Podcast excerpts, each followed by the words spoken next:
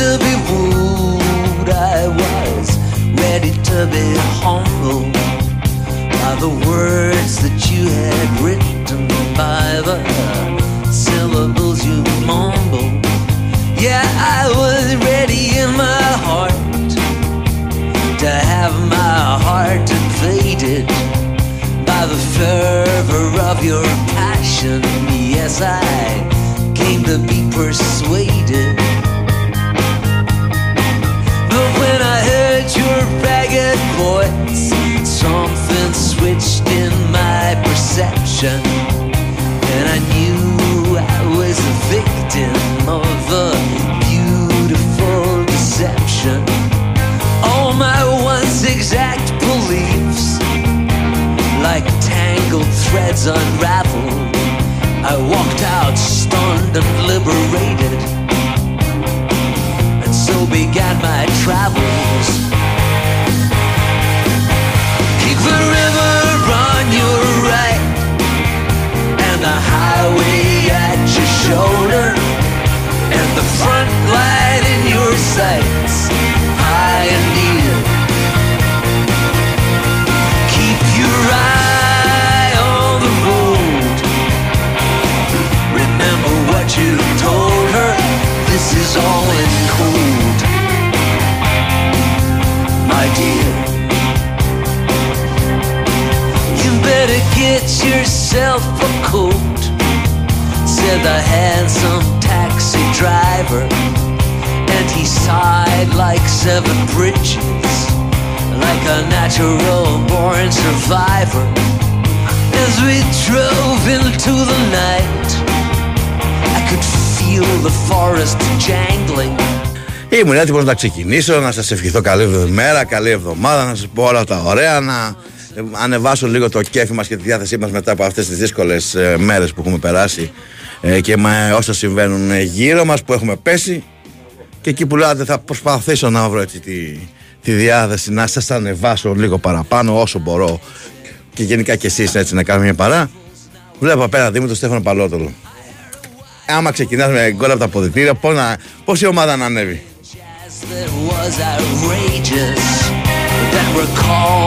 Παρ' όλα αυτά θα τα επεξέλθουμε και σε αυτές τις αντίξωες συνθήκες. Γεια χαρά, καλημέρα σε όλους. Είστε συντονισμένοι στον Big Win Sport FM στους 94,6. Κάπου εδώ ξεκινάμε και για σήμερα. Μέχρι τις 12 θα είμαστε παραέτσα με Dream Team, με Στέφανο Παλαιόδωρο που τον βλέπεις έτσι για αλλιώς και κόβεσαι, πόσο μάλλον τώρα πρωινιάτικα. Το καλό είναι ότι στο Ζήγη κάπως τα φέρνουμε στα ίσια με την παρουσία του Τιτάνα Σωτήρη Ταμπάκου στην αρχισυνταξία. Όχι ρε Στεφάνε, τα χειροκροτήματα τα κρατάς για μένα. Στο μικρόφωνο μέχρι τις 12 Σταύρος Κοντροθήμιος.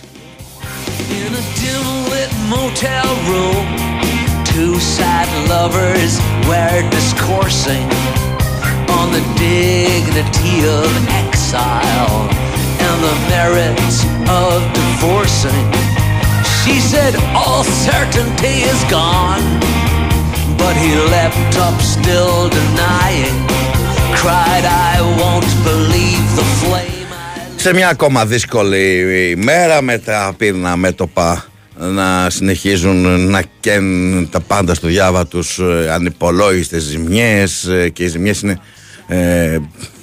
σε δεύτερη μοίρα, διότι μιλάμε τώρα για ανθρώπους που έχουν ζήσει όλο αυτό το μαρτύριο, διότι δεν είναι απλά θα χάσει κάποιος την περιουσία του, είναι και τα βιώματα που αποκτά από όλο αυτό.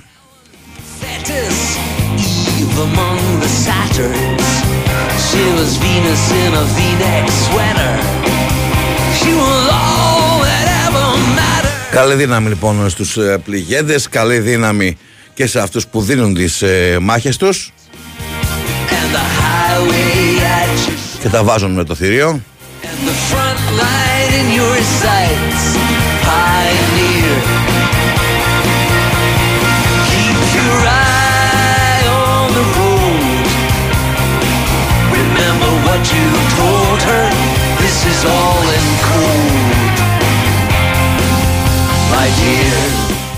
Σε μια μέρα που στα δικά μας τα αγωνιστικά έχουμε τις κληρώσεις των ευρωπαϊκών διοργανώσεων, θα μάθουν τους αντιπάλους τους ελληνικές ομάδες.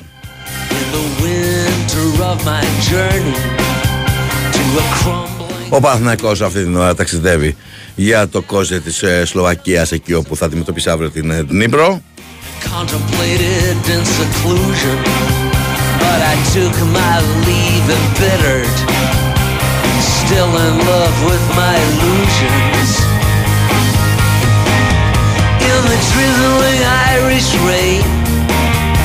As a tender dawn was breaking in a doorway, I stood spellbound by the ancient music they were making.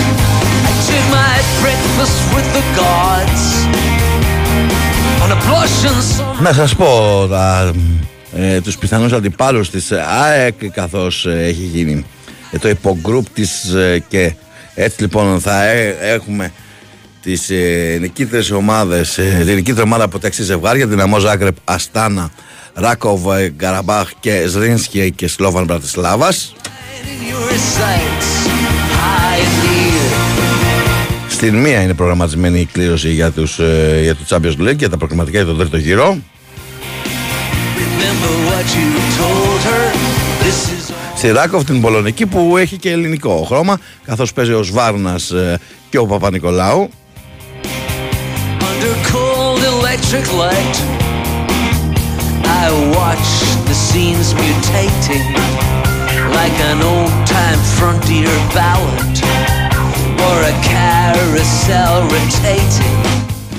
Θα γίνει λοιπόν και η κλήρωση για τον Παναθηναϊκό, και ο οποίος έχει μπροστά του μεγαλύτερες ομάδες, πιο γνωστές ομάδες, να βρει στον δρόμο του για την είσοδο στους ομίλους. Σε περίπτωση λοιπόν που οι πράσινοι αποκλείσουν την Ντνίπρο, θα βρουν μπροστά τους είτε τη Ρέτζερς, είτε την Μπράγκα, είτε την Ενχόβεν, είτε την Μαρσέη.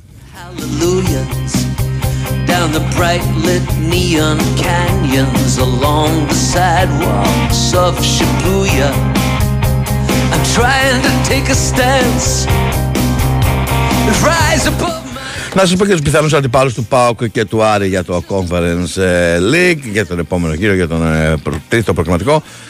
Αν περάσει λοιπόν ο ΠΑΟΚ, θα αντιμετωπίσει μία εκ των Χάιντουκ Σπλίτ, και μετά τις νικήτριες των ζευγαριών, την νικήτρια μάλλον των ζευγαριών, Λίζνιτσα Νεύτσι Μπακού, Σούκεσκα με την Σάντα Κολόμα και Νέμαν Γκρότνο με την Μπαλζάν.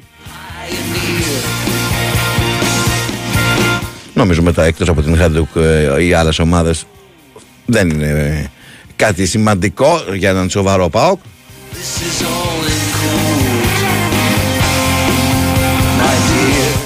Από την άλλη πλευρά, για τον Άρη, οι πιθανές ομάδες που θα αντιμετωπίσει τον επόμενο γύρο σε περίπτωση πρόκρισης απέναντι στην Αραρά της Αρμενίας είναι η Δυναμό Κιέβου, και μετά οι νικήτες των ζευγαριών Midland Progress, Χαπόελ Μπερσεβά, Πανεβέζης και Ορντάμανση Λέγκια Βαρσοβίας θα τεθούν στην κληροτίδα για να δούμε ποια ομάδα θα βγει και θα είναι πιθανή αντίπαλος του Άρη.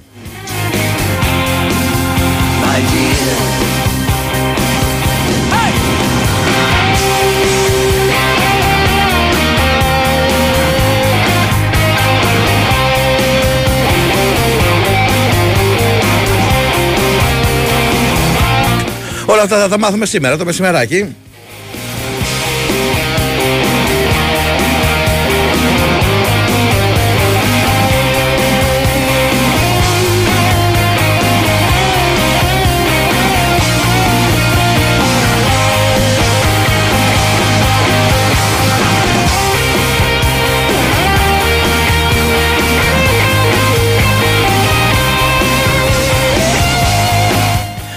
Ακολουθεί διαφημιστικό μήνυμα. Είστε στην Big Win για τις καθημερινές προσφορές, τα μοναδικά έπαθλα, τις ενισχυμένες αποδόσεις και τα ειδικά σε αμέτρητα πρωταθλήματα. Ρυθμιστή σε ΕΠ, συμμετοχή για άτομα άνω των 21 ετών. Παίξε υπεύθυνα, όροι και προϋποθέσεις στο bigwin.gr.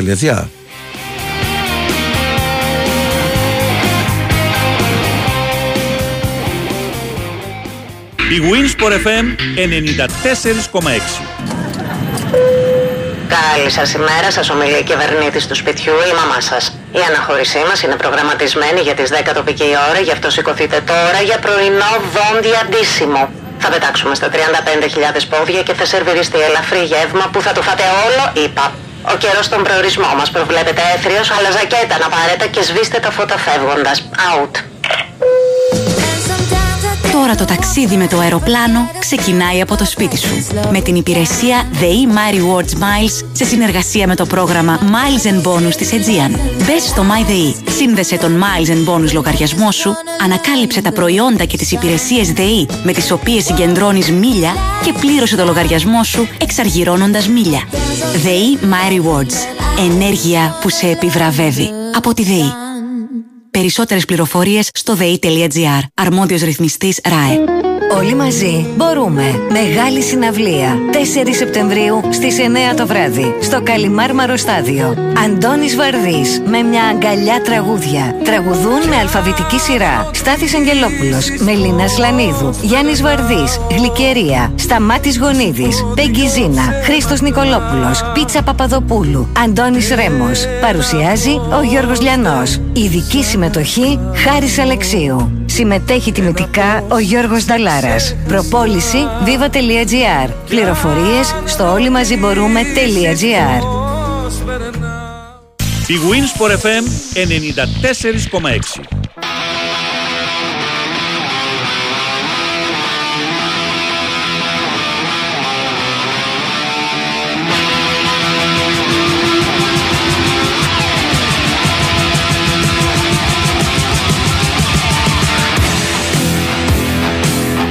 Καλημέρα, καλημέρα να πω και στην Χριστίνα που μας ακούει και στο Γρηγόρη. Εδώ όλοι οι συνάδελφοι είναι παρέα μας.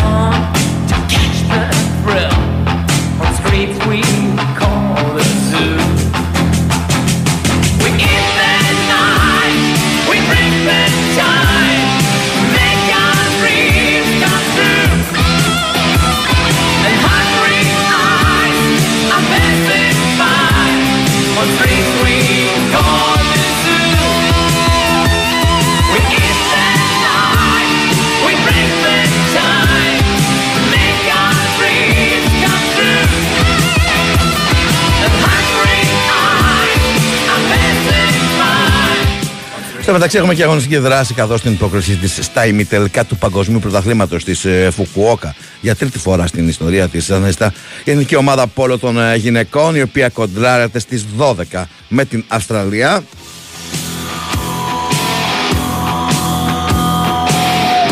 Ενώ αύριο η εθνική ομάδα των ανδρών θα αντιμετωπίσει το Μαυροβούνιο για την είσοδό της στην τετράδα του Παγκοσμίου Πρωταθλήματος. Εκεί θα έχουμε το πρώτο σπριντ στις 9.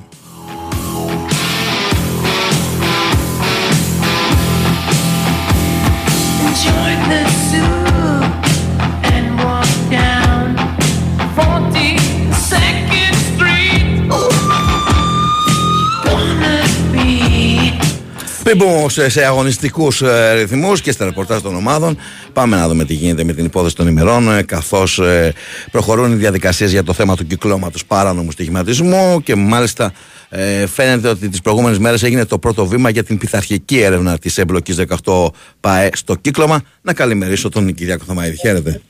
Καλημέρα, καλημέρα. Σταύρα, πράγματι έχουμε το πρώτο έγγραφο, σύμφωνα με τον ιστότοπο δικογραφίας, ο πρόεδρος της Επιτροπής Διοντολογίας της ΕΠΟ, ο κύριος Χαράλαμπος Κοτουλόπουλος, απέστειλε έγγραφο στον αθλητικό εισαγγελέα Αθηνών, τον κύριο Κώστα Σπυρόπουλο, με το οποίο ζητεί τα νέα στοιχεία για αλλοιώσεις αποτελεσμάτων αγώνων.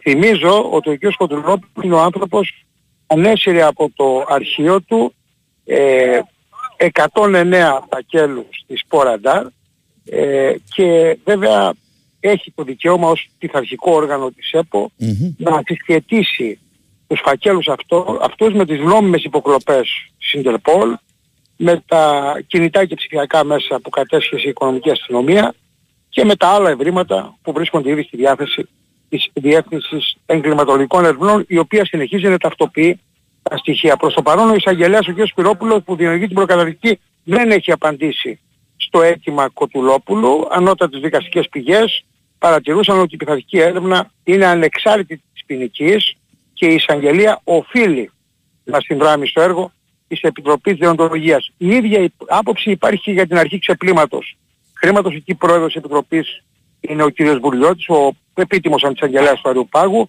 Είναι ο μοναδικός αρμόδιος για το μπλοκάρισμα των τραπεζικών λογαριασμών και για ενδεχόμενη δέσμευση των περιουσιακών στοιχείων των εμπλεκομένων ποδοσφαιρικών παραγόντων των 18 ΠΑΕ. Ο κ. Βουλιώτης όμως έχει ξεκαθαρίσει ότι θα κινηθεί μόνο εάν και εφόσον ο εισαγγελέας, ο κ. Σπυρόπουλος, που διενεργεί την προκαταρκτική, αποστείλει αντίγραφα της δικογραφίας. Αυτά για την υπόθεση σήμερα. Δεν ξέρω, Σταύρο... Έχουμε στη γραμμή και τον κύριο Παναγιωτόπουλο. Τον κύριο Δημήτρη Παναγιωτόπουλο, ναι. Είναι καθηγητής αθλητικού δικαίου του Πανεπιστημίου Αθηνών, ένας άνθρωπος που γνωρίζει άριστα αυτό το κομμάτι, δηλαδή πότε διενεργείται μια πειθαρχική έρευνα μαζί με μια ποινική, αν δηλαδή το ένα αποκλείει το άλλο. Και η εικόνα που έχουμε εμείς, και αυτό φαίνεται ότι παρατηρούν και οι ανώτατες δικαστικές πηγές, είναι ότι το ένα είναι ανεξάρτητο από το άλλο και μπορούν να τρέχουν μαζί οι δύο έρευνες, και η πειθαρχική και η ποινική. Καλή σας μέρα, κύριε Παναγιτόπουλο, κύριε καθηγητά. Τι κάνετε? Καλημέρα σας, καλημέρα σας. Ποια είναι η άποψή σας? Μπορούν να τρέξουν μαζί οι δύο έρευνες, η ποινική και η πειθαρχική? Δηλαδή την ώρα που σχηματίζεται η ποινική δικογραφία, να έχουμε και την πειθαρχική έρευνα εκ παραλλήλου, διότι το πρωτάθλημα αρχίζει. Αυτό το οποίο λέτε είναι σαφές, όπως απολύτως σαφές θα πρέπει να είναι, και ότι στο πλαίσιο αυτής της ανεξαρτησίας δεν σημαίνει ότι ένας φορέας ο οποίος κινείται ανεξάρτητα από τον άλλον οφείλει να ζητάει κάτι, και ιδιαίτερα από την ποινική διαδικασία να ζητάει στοιχεία για τα οποία ενδεχομένως ακόμα να μην είναι ολοκληρωμένη η έρευνα του εισαγγελικού λειτουργού, ή ο οποίος χειριζόμενος την υπόθεση διέπεται από άλλους κανόνες δεοντολογίας. Και άρα δεν είναι σίγουρο και δεν είναι και απόλυτο εάν και θα πρέπει να το δώσει τώρα ή πότε. Όμως ανεξαρτήτως αυτού, η πειθαρχική διαδικασία και χωρίς τυμπανοκρουσίες θα μπορούσε να γίνει με δική της πρωτοβουλία σιωπηρός από την ΕΠΟ, από τα όργανα της ΕΠΟ. Από την Επιτροπή Δεοντολογίας της ΕΠΟ, που είναι η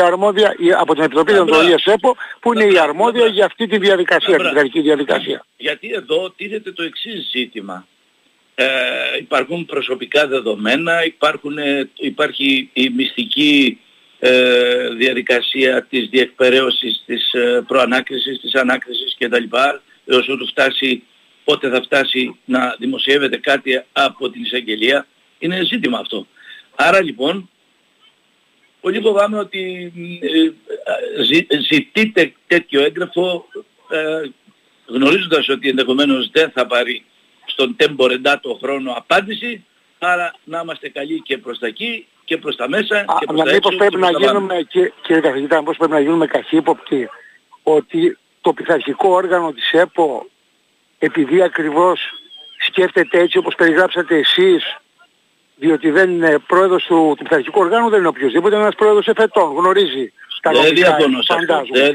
Μήπως λοιπόν, να γίνουμε καχύποπτοι ότι στην ουσία κάποιοι επιδιώκουν να καθυστερήσουν την πειθαρχική διαδικασία, η οποία, ξέρετε, είναι αυτονόητη για έναν ποδοσφαιρικό αγώνα, για πολλούς ποδοσφαιρικούς αγώνες μάλλον, διότι το πρωτάθλημα αρχίζει 18 Αυγούστου. Είναι μπροστά μας.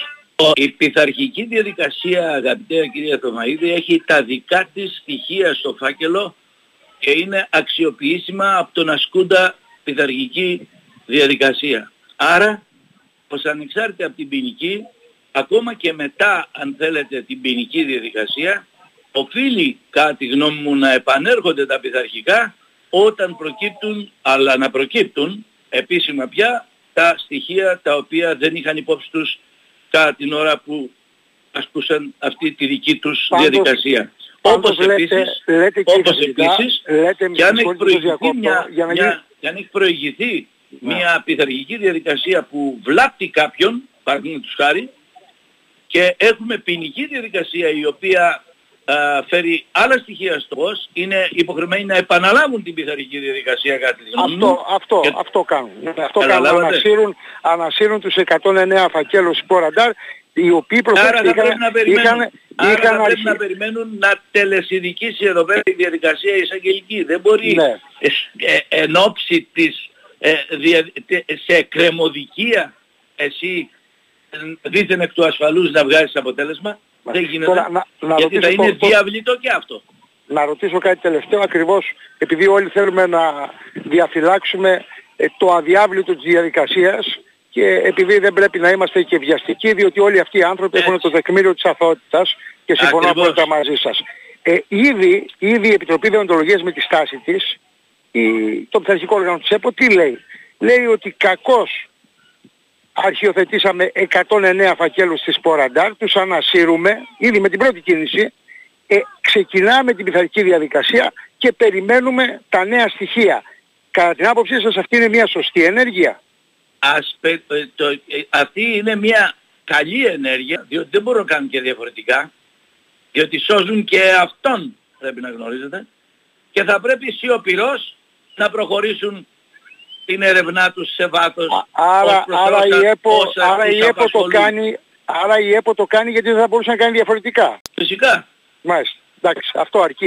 Γιατί θα εκτίθεται το ανεπανόρθωτα. Ενώ τώρα σώζεται. Σώζει και αυτήν και σώζει και τη διαδικασία κάπως. Καλώς κύριε καθηγητά. Σας ευχαριστούμε πάρα πολύ για τη συνομιλία. Να είστε καλά. Να είστε καλά. Γεια σας. Γεια. Ωραία. Ευχαριστούμε λοιπόν τον... Νομίζω το συμπέρασμα το βγάλαμε.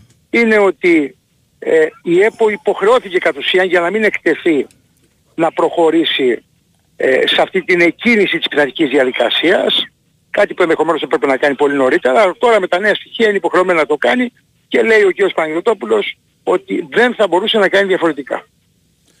Ακριβώς. Ωραία. Να είσαι καλά Κυριάκο, σε ευχαριστώ πάρα πολύ. Καλά, πάμε σε απαραίτητο διαφημιστικό διάλειμμα και επιστρέφουμε.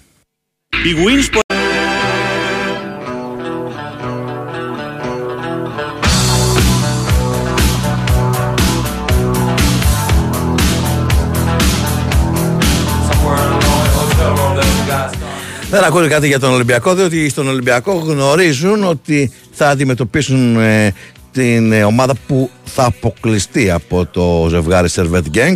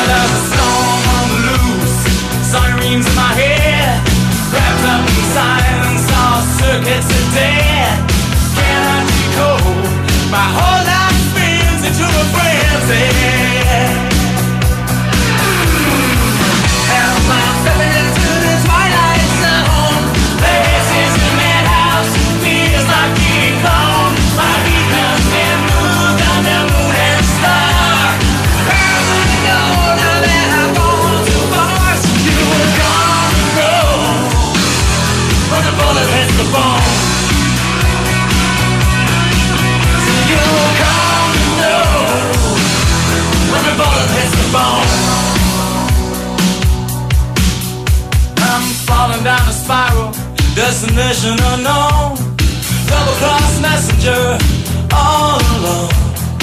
Can't get no connection.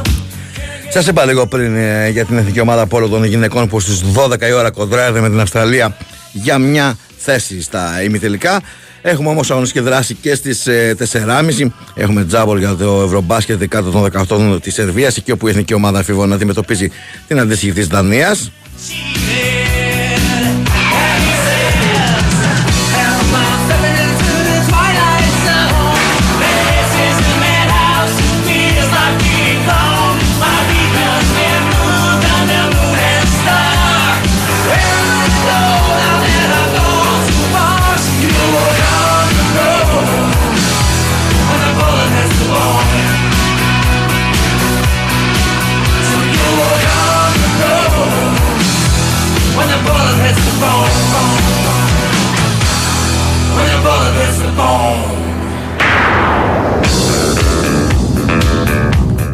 Είχαμε χθες και το φιλικό της ΑΕΚ, η οποία επικράτησε με 3-0 του Βόλου.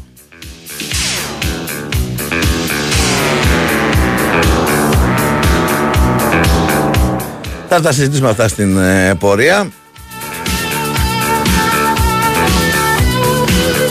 Γιατί τώρα ήρθε η ώρα να μιλήσουμε με τον Νίκο Σταματέλο, να μάθουμε για τα μεταγραφικά κυρίως του Ολυμπιακού και πότε θα έχουμε το δεύτερο. Μέχρι την προηγούμενη εβδομάδα λέγαμε να έρθει ο πρώτος. Ήρθε ο πρώτος, άντε να πάμε για το δεύτερο. Καλημέρα Νικόλα.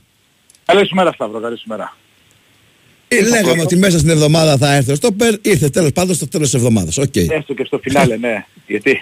για να μην βγείτε ανακόλουθοι, εσείς είναι ρεπόρτερ. Καλά, με τον Κορδόν δεν μπορείς να είσαι και σίγουρος. Δεν το λέω με την κακή έννοια. Ο άνθρωπος κάνει τη δουλειά του έτσι όπως πρέπει να την κάνει και δεν αφήνει να διαρρεύσει και τίποτα. Και τα περισσότερα ονόματα διαρρέουν ελάχιστες μέρες ή ώρες, μπορώ να σου πω, όπως έγινε και με τον Ιμπόρα και με τον Κιμή, όταν έκλεισαν οι πρώτες δύο μεταγραφές και του Φρέιρε δεν είχε διαρρεύσει δηλαδή πολύ καιρό. Είχε διαρρεύσει νομίζω και όχι και πολύ ψηλά 2 μέρες πριν...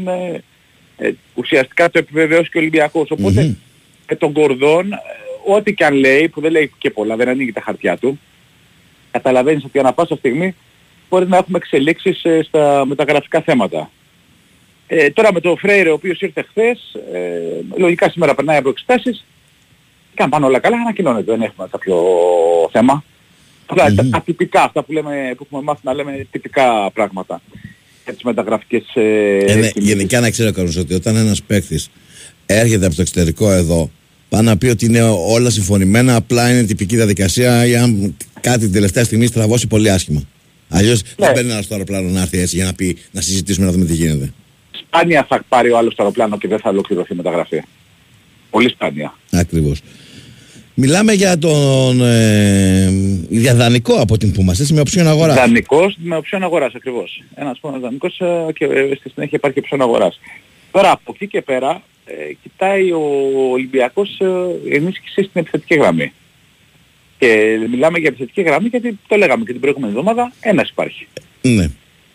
Ελαραμπή. Ελαραμπή μόνο και όχι και στην πρώτη του Νιώτη, αν και έχει κάνει καλή προετοιμασία είναι αλήθεια. Έδειξε, εντάξει, ο Ελαραμπή είναι. Δεν το ξεχνάς τον κόσμο. Αυτό λέω. Ναι, είναι τέχνη, δεν την ξεχνάς. Όσο και να πας, δεν την ξεχνάς. Αλλά δεν είναι ο Ελαραμπή που χρειάζεται ο Ολυμπιακός. Είναι απλά τα πράγματα. Είναι έναν επιθετικό που θα έρθει και θα φορέσει άμεσα τη φανέλα του βασικού. Αν μπορείς να έχεις και τον Ελαραμπή σε αυτή την κατάσταση να σου έρχεται από τον πάγκο, ακόμα καλύτερα. Γιατί δεν ξέρεις τώρα σε αυτή την ηλικία πώς θα συνεχίσει ο συγκεκριμένος ποδοσφαιριστής. Και οποιοδήποτε ποδοσφαιριστής, ο οποίος είναι στην ηλικία που είναι ο Γιουσέφ. Ακριβώς. Εγώ λέω ότι το άλλο, επειδή δεν έχει έρθει ήδη ακόμα από τώρα μάλλον ο επιθετικός του Ολυμπιακού, ο βασικός, μπορεί να έρθει και στα πρώτα παιχνίδια τα πραγματικά να είναι Ελαραμπή βασικός. Το θέμα είναι άλλο, να μπορεί να πάρει ανάσταση, να πει στο 60, στο 70 έστω. Δηλαδή, ας ξεκινήσει ο Ελαραμπή βασικός σε αυτό το στάδιο που βρίσκεται ο Ολυμπιακός, εάν ο Φορ δεν είναι απόλυτα έτοιμος, γιατί υπάρχουν παίκτες που έχουν κάνει τώρα προετοιμασία με τις ομάδες τους, έχουν παίξει φιλικά, και είναι και άλλοι που είναι απλά στην συντήρηση. Είναι ακριβώς. Δηλαδή, είναι ελεύθεροι και είναι διαφορετικό κάποιοι να... Κάποιοι μπορούν να μπουν απευθείας, κάποιοι θέλουν λίγο το χρόνο τους. Ναι, αλλά πρέπει να βρεις το σούπερ επαγγελματία που θα κάνει προετοιμασία μόνο σε αυτή την περίοδο και θα έρθει σε μια ομάδα και θα πεις πω σε φοβερή κατάσταση το μάζο αύριο να παίξει. Ακριβώς, αυτό λέω ότι ακόμα και τώρα, εάν έρθει, νομίζω ότι στο πρώτο παιχνίδι πιθανότατα το Ελαραμπή θα είναι πάλι βασικός, έτσι κι αλλιώς. Το θέμα είναι μην φορτώσουν τον Ελαραμπή με συνεχόμενα ολόκληρα παιχνίδια και δεν υπάρχει μια εναλλακτική για να πάρει κάποιες ανάσες έστω. δεν νομίζω ότι μπορεί να βγάλει ο Ελαραμπή ολόκληρα παιχνίδια. Γι' αυτό το λέω. Οπότε αν ο επιθετικός που θα έχει αποκτηθεί μέχρι τότε, γιατί το βλέπω απίθανο να μην έχει αποκτηθεί τις επόμενες μέρες επιθετικός, αν δεν είναι 100% έτοιμος θα πάμε στις εναλλακτικές που είδαμε και στην προετοιμασία και έχει δοκιμάσει αρκετές φορές με Μασούρα. Μασούρα και κυρίως με Μασούρα και κατά δεύτερο λόγο με Μπιέλ, αλλά κυρίως με Μασούρα. Mm-hmm. Ναι ρε παιδιά, είναι αυτό που λέμε όμως, είναι άλλο κάποια στιγμή μέσα στο μάτς για λίγη ώρα να δοκιμάσεις αυτά τα σχήματα και άλλο να ξεκινήσεις έτσι. Είναι λίγο, δηλαδή να το πεις ότι κατά κύριο λόγο έτσι θα είναι η αγωνιστική, η επιθετική διάταξη του Ολυμπιακού. Ναι, αλλά τώρα κακά τα ψέματα, ο Ολυμπιακός χρειάζεται επιθετικό. Από την άλλη, να σου πω κάτι χωρίς να θέλω να δικαιολογήσω τίποτα. Επειδή είναι μια κομβική θέση, ψάχνει έναν το βασικό του επιθετικό, δηλαδή δεν ψάχνεις κάποιον να είναι ο δεύτερος δεξιός μπακ. Μπορώ να ακούσω και ότι από το να πάρω ξέρεις, μια μέτρια λύση να διεκδικήσω τις πιθανότητές μου για να φέρω όντως κάτι πάρα πολύ καλό. Ο Κορδόν διεκδικεί τις πιθανότητές του για να φέρει αυτό που ζητάει ο Μαρτίνες. Mm-hmm. Δεν ξέρω αν είναι στα δικά μας μάτια κάτι πολύ καλό ή κάτι λιγότερο καλό, απλά ο Κορδόν κινείται για να φέρεις στο λιμάνι αυτά που ζητάει ο Μαρτίνες. Πάντα κάνει εντύπωση η επιμονή του Μαρτίνες στον Μάρκος Αντρέα. Αλλά αυτόν θέλει ο προπονητής. Δηλαδή, okay, ή θα γκρινιάζουμε για τις επιλογές του προπονητή, γιατί θέλει για παράδειγμα το συγκεκριμένο ποδοσφαιριστή, ή θα κάνουμε τα χατήρια του προπονητή και τα δύο δεν γίνονται. Προφανώς απλά... για να επιμένει, κάτι βλέπεις στο παιχνίδι του, κάτι ξέρεις στο παιχνίδι του και με τον τρόπο που θέλει να παίξει ο Μαρτίνες φέτος με τον Ολυμπιακό. Αλλά δεν είναι μόνο ο συγκεκριμένος, μην κολλάμε στο συγκεκριμένο. Υπάρχουν ποδοσφαιριστές, αρκετοί ποδοσφαιριστές που είναι ελεύθεροι και ο Κορδόν εξετάζει τις περιπτώσεις. Γιατί το έχουμε δει και φαντάζομαι θα το δούμε και αρκετές φορές μέχρι το τέλος της μεταγραφικής περίοδου. Πάρα πολλές περιπτώσεις που εξετάζει ο Κορδόν ονόματα που δεν έχουν δει το φως της δημοσιότητας. Δηλαδή δεν είναι, εννοείται ότι δεν είναι καλά, δεν χρειάζεται και να κάνεις ρεπορτάζ και λογική το λέει. Δεν μπορεί να είναι μόνο ο Μάρκος Αντρέ. Okay, τον θέλει ο Μαρτίνες, αλλά δεν είναι μόνο αυτός. Δηλαδή και ο Μορέλος... Εκεί θα σε πήγαινε τώρα και σκέψω ότι έχω ανοίξει τώρα τη σελίδα του Μορέλος για να δω ότι λεπτομέρειες παραπάνω. Ναι, είναι ένα όνομα που εξετάζουν που έχει προταθεί και εξετάζεται. Σύντομα θα έχουμε εξελίξει το θέμα του προπονητή, του επιθετικού συγγνώμη, με βάση τα θέλω του προπονητή. Θα πάμε μέρα-μέρα και αυτή την εβδομάδα για να έχουμε εξελίξει εκεί, γιατί ο Ολυμπιακός θέλει ακόμα επιθετικό, δεύτερο κεντρικό αμυντικό, χαφ και εξτρέμ. Τουλάχιστον ένα εξτρέμ. Mm-hmm. Θεωρείς ότι μέσα στην εβδομάδα θα υπάρχει και επιθετικός και κάποιος άλλος ο δεύτερος στόπερ ή κάτι άλλο ή βήμα-βήμα?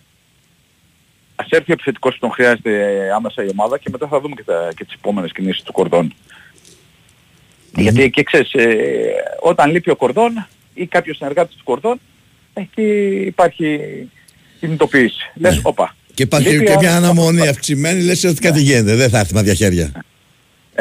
Και μιας και λέμε για τους εξτρέμ, έτσι κι αλλιώς ήθελε ο Μαρτίνες εξτρέμ από την πρώτη μέρα. Εγώ σου λέω ότι να δούμε το Μασούρα που είδαμε στις καλές του χρονιές στον Ολυμπιακό και ο Μπιέλ που δεν είναι εξτρέμ να μεταμορφωθεί σε έναν ποδοσφαιριστή που θα ικανοποιήσει απόλυτα το Μαρτίνες. Δεν πας με δύο. Γιατί ούτε τον Ζεγκερνάγκελ που υπολόγιζε και το είχαμε δει αυτό από την αρχή, ούτε τον Μπουτούτσι. Οι οποίοι και οι δύο θα φύγουν. Ο Μπουτούτσι θα επιστρέψει στην Τουρκία κατά πάσα πιθανότητα και έχει καλό όνομα. Ή θα τον ακολουθήσει ο Ζεγκερνάγκελ ή θα επιστρέψει στο Βέλγιο. Μα ούτως ή άλλως δεν πας με δύο, να μην σου πω και οι τρεις λίγοι είναι. Και οι τρεις λίγοι είναι, συμφωνώ. Άντε να έχεις κάποιο παίχτη που λες ότι μπορεί να με βοηθήσει αν παραστεί ανάγκη. Αλλά και εγώ συμφωνώ και οι τρεις λίγοι είναι. Απλά το τι λέμε εμείς, μάλλον του περισσεύει του Μαρτίνες και του Κορδόν. Προφανώς σκέφτεται κάτι διαφορετικό. Ή θα έχει κάποιον παίκτη που εμείς δεν θεωρούμε ότι είναι το κατεξοχήν εξτρέμικ που μπορεί να αξιοποιηθεί έτσι ως τέταρτη λύση. Δεν υπάρχει άλλη εξήγηση. Να δούμε. Αλλά σου λέω, έχει κεντρικό αμυντικό δεύτερο. Αριστερό μπακ που έχει παγώσει για την ώρα γιατί δεν έχει φύγει ο Ρέαμτσουκ. Και δεν υπάρχουν και προτάσεις που ικανοποιούν τον Ολυμπιακό για τον Ρέαμτσουκ. Γιατί λέγαμε την προηγούμενη εβδομάδα για τον Εύα. Αλλά δεν υπάρχει εξέλιξη στη μεταγραφή του Ρέαμτσουκ. Αν δεν φύγει ο Ρέαμτσουκ πώς θα κινηθείς για αριστερό μπακ.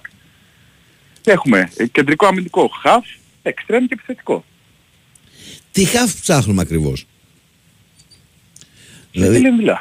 Ναι, δηλαδή πιο πολύ κόφτη εξαροχτάρι. Εξάρι.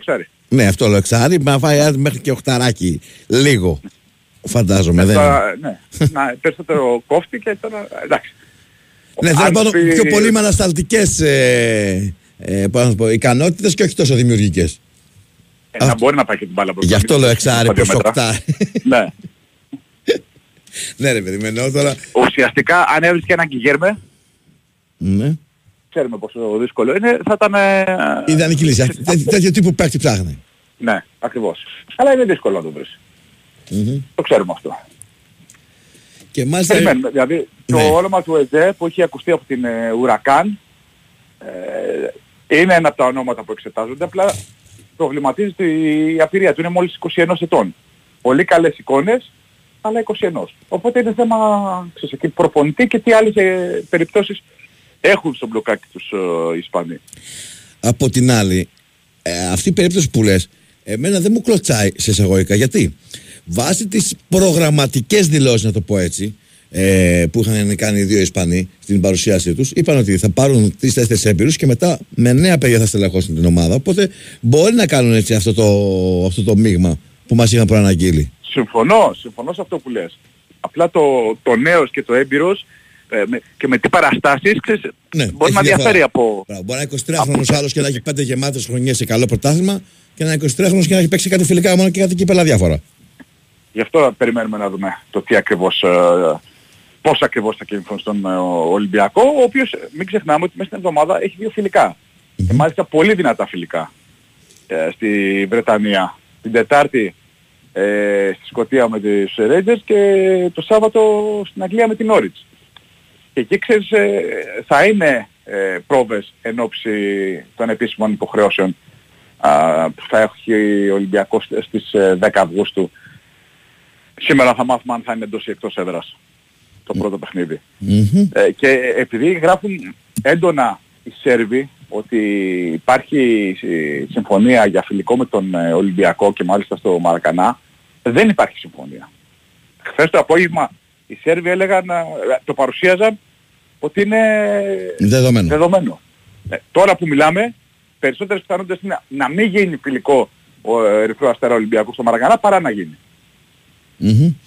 Το διευκρινίζεται γιατί σου λέω, χθες οι Σέρβοι το παρουσίαζαν ότι είναι τελειωμένο. Ωραία. Τελευταία ερώτηση εδώ από ακροατή. Αν γίνεται κάτι, υπάρχει κινητικότητα με τις αποδεσμεύσεις, γιατί όλοι ξέρουμε ότι είχε πάρα πολύ μεγάλο ρόστερ πέρσι ο Ολυμπιακός και νομίζω ότι είναι σημαντικό ζήτημα και αυτό πλέον. Φαντάζομαι ότι όχι στο βαθμό που θα ήθελαν και οι άνθρωποι του Ολυμπιακού. Δηλαδή, δεν υπολογίζεται ο Μπουτούτσι με τον Ζιγκερνάγκελ. Το είπαμε και πριν. Υπάρχουν και άλλα συμβόλαια και άλλοι παίκτες που δεν υπολογίζονται και ίσως να ήθελαν στον Ολυμπιακό να έχει ξεκαθαρίσει το τοπίο. Αλλά για παράδειγμα ο Λαραμπή με τα 2 εκατομμύρια είναι βαρύ συμβόλαιο για τον Ολυμπιακό. Δεν μπορείς να δίνεις 2 εκατομμύρια στον αναπληρωματικό επιθετικό. Αλλά όταν είσαι μόνο με τον Λαραμπή τι θα κάνεις, θα του πεις έλα να μειώσουμε το συμβόλαιο ή να λύσουμε συνεργασία, δεν γίνεται. Τουλάχιστον στην παρούσα φάση, το καταλαβαίνουμε αυτό. Βέβαια. Ωραία. Να είσαι καλά Νικόλα, σε ευχαριστώ πάρα πολύ. Γεια χαρά, καλημέρα στον Νίκο Σταματέο. Ακούσαμε λοιπόν τα του Ολυμπιακού. Η Winsport FM 94,6. Τι κάνουν εδώ, βάζουν φωτοβολταϊκά? Ναι, τώρα ξεκίνησαν. Σκεφτόμουν να βάλω κι εγώ, αλλά ποιος ψάχνει τώρα τι χρειάζεται με χαρτιά και διαδικασίες? Ποιος ψάχνει? Και ποιος ξέρει πόσα πάνελ πρέπει να μπουν για να κάνεις απόσβεση? Ποιος ξέρει? Και ποιος κάνει και την επίβλεψη για τη μελέτη, Ποιος τι κάνει? Και το βασικότερο, πόσο να πήγε όλο αυτό? Μήπως ξέρει κανείς τον ιδιοκτήτη να ρωτήσουμε? Ποιος ξέρει? Τον ιδιοκτήτη, εγώ είμαι. Τώρα δεν χρειάζεται να ξέρεις εσύ, γιατί ξέρει η Προτέργεια με το Προτέργεια Ήλιος Βάλιου. Εμείς αναλαμβάνουμε όλες τις διαδικασίες και ολόκληρη τη χρηματοδότηση και εσύ ξέρεις ότι δεν θα ασχοληθείς με τίποτα και θα έχεις δυνατότητα αποπληρωμής σε έως και 120 δόσεις.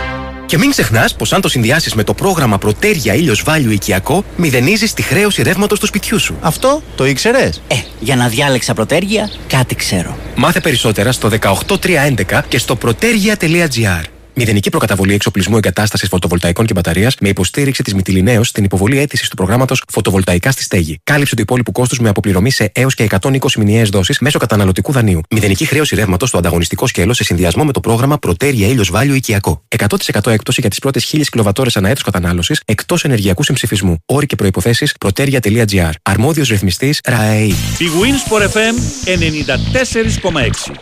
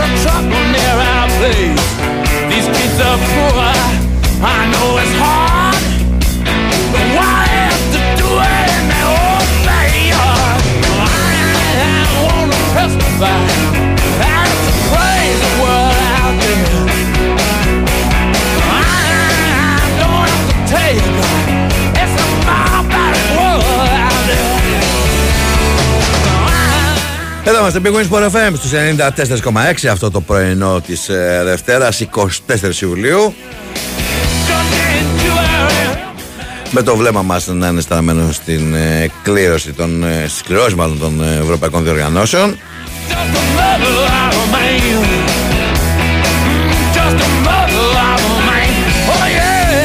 Κληρώσεις που είτε με τον έναν είτε με τον άλλον τρόπο μπορεί να σηματοδοτήσουν πολλά για τις ελληνικές ομάδες που συμμετέχουν σε αυτές.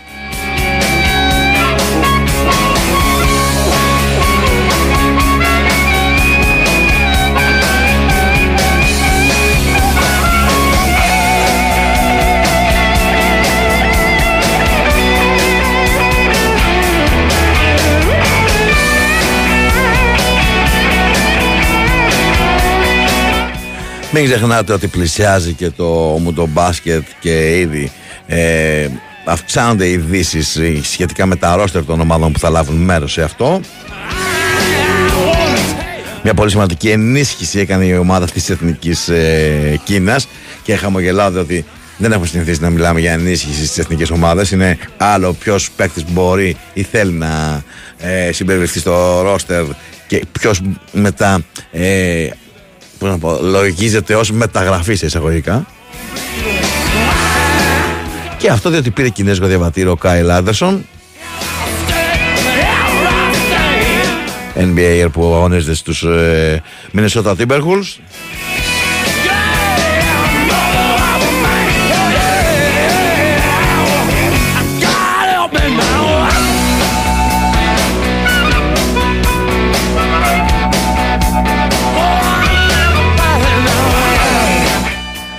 Και πάνω σε αυτό το ζήτημα και όχι μόνο, πήρε θέση και ο Ζέλικο Ρέμπρατσα, όχι για τον συγκεκριμένο παίκτη, γενικότερα για το θέμα που γίνεται με τους παίκτες που αποκτούν μια υπηκότητα. Η εθνική ομάδα λέει δεν είναι σύλλογος, η εθνική ομάδα είναι δική μας, μια ομάδα από τους καλύτερους παίκτες στην χώρα και θα προτιμούσα να τερματίσουμε έναθι παρά ένας ξένος να μας φέρει το χρυσό. Η επιλογή της εθνικής ομάδας προϋποθέτει παίκτες που έχουν γεννηθεί εδώ. Όλα τα άλλα είναι φιλοσοφίες και μη ρεαλιστική εικόνα του μπάσκετ. Έχουμε προοπτικές, αλλά πρέπει να δουλέψουμε και να σταματήσουμε να ψάχνουμε για σύντομους δρόμους προς την επιτυχία, επειδή δεν υπάρχουν, δήλωσε ο Ζέλικο Ρέμπρατσα.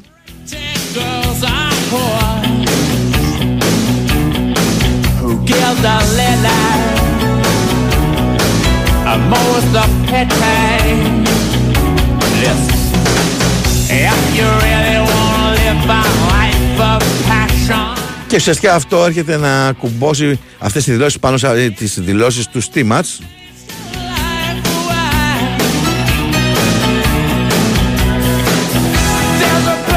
Ο οποίος πριν από 2 μέρες είχε δηλώσει ότι σέβεται την άποψη των όλων. Όμως, όσον αφορά το ζήτημα συμμετοχής ξένων παίκτων στην εθνική Σερβίας, η άποψή μου είναι ξεκάθαρη: όχι naturalized στην εθνική ομάδα. Υπάρχουν τόσα παιδιά και τόσα ταλέντα που χρειάζονται ευκαιρίες.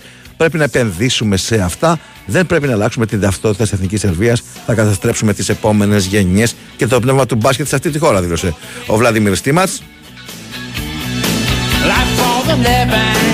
ο οποίος έχει κατακτήσει και 3 ασημένια μετάλλια με τους Πλάβη.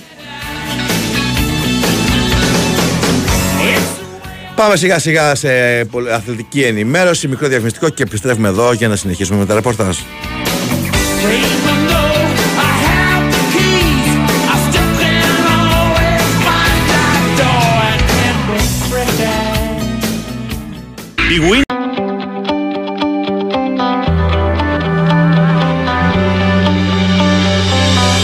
Walking out on a stormy day, the cold wind defines sea spray. Looking out of a Galway bay, the troubled sky all dark and grey. Far from these shores there stands liberty, so let it be. But every while I would drank moonshine in the rain and raised our glasses to the wind. The day that we dreamed we could be free and riding on wings of liberty.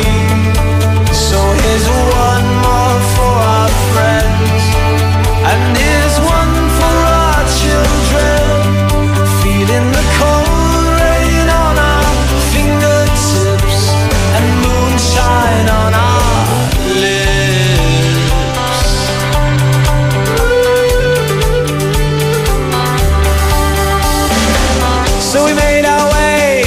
Cumberland Gap, Appalachia, never looking back. Through the wind and rain, and the cold and pain, but nothing ever more would feel the same. All of this life, we strive to be free. So let it be, but every while I would.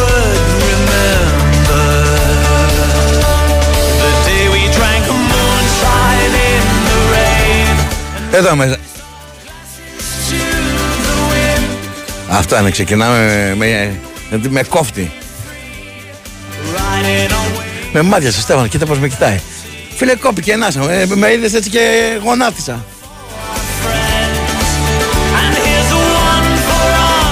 Εδώ είμαστε, επιστρέψαμε, Big Wins Sport FM στις 94,6. Έτσι να κάνουμε και να μην χαζομάρα να γελάμε.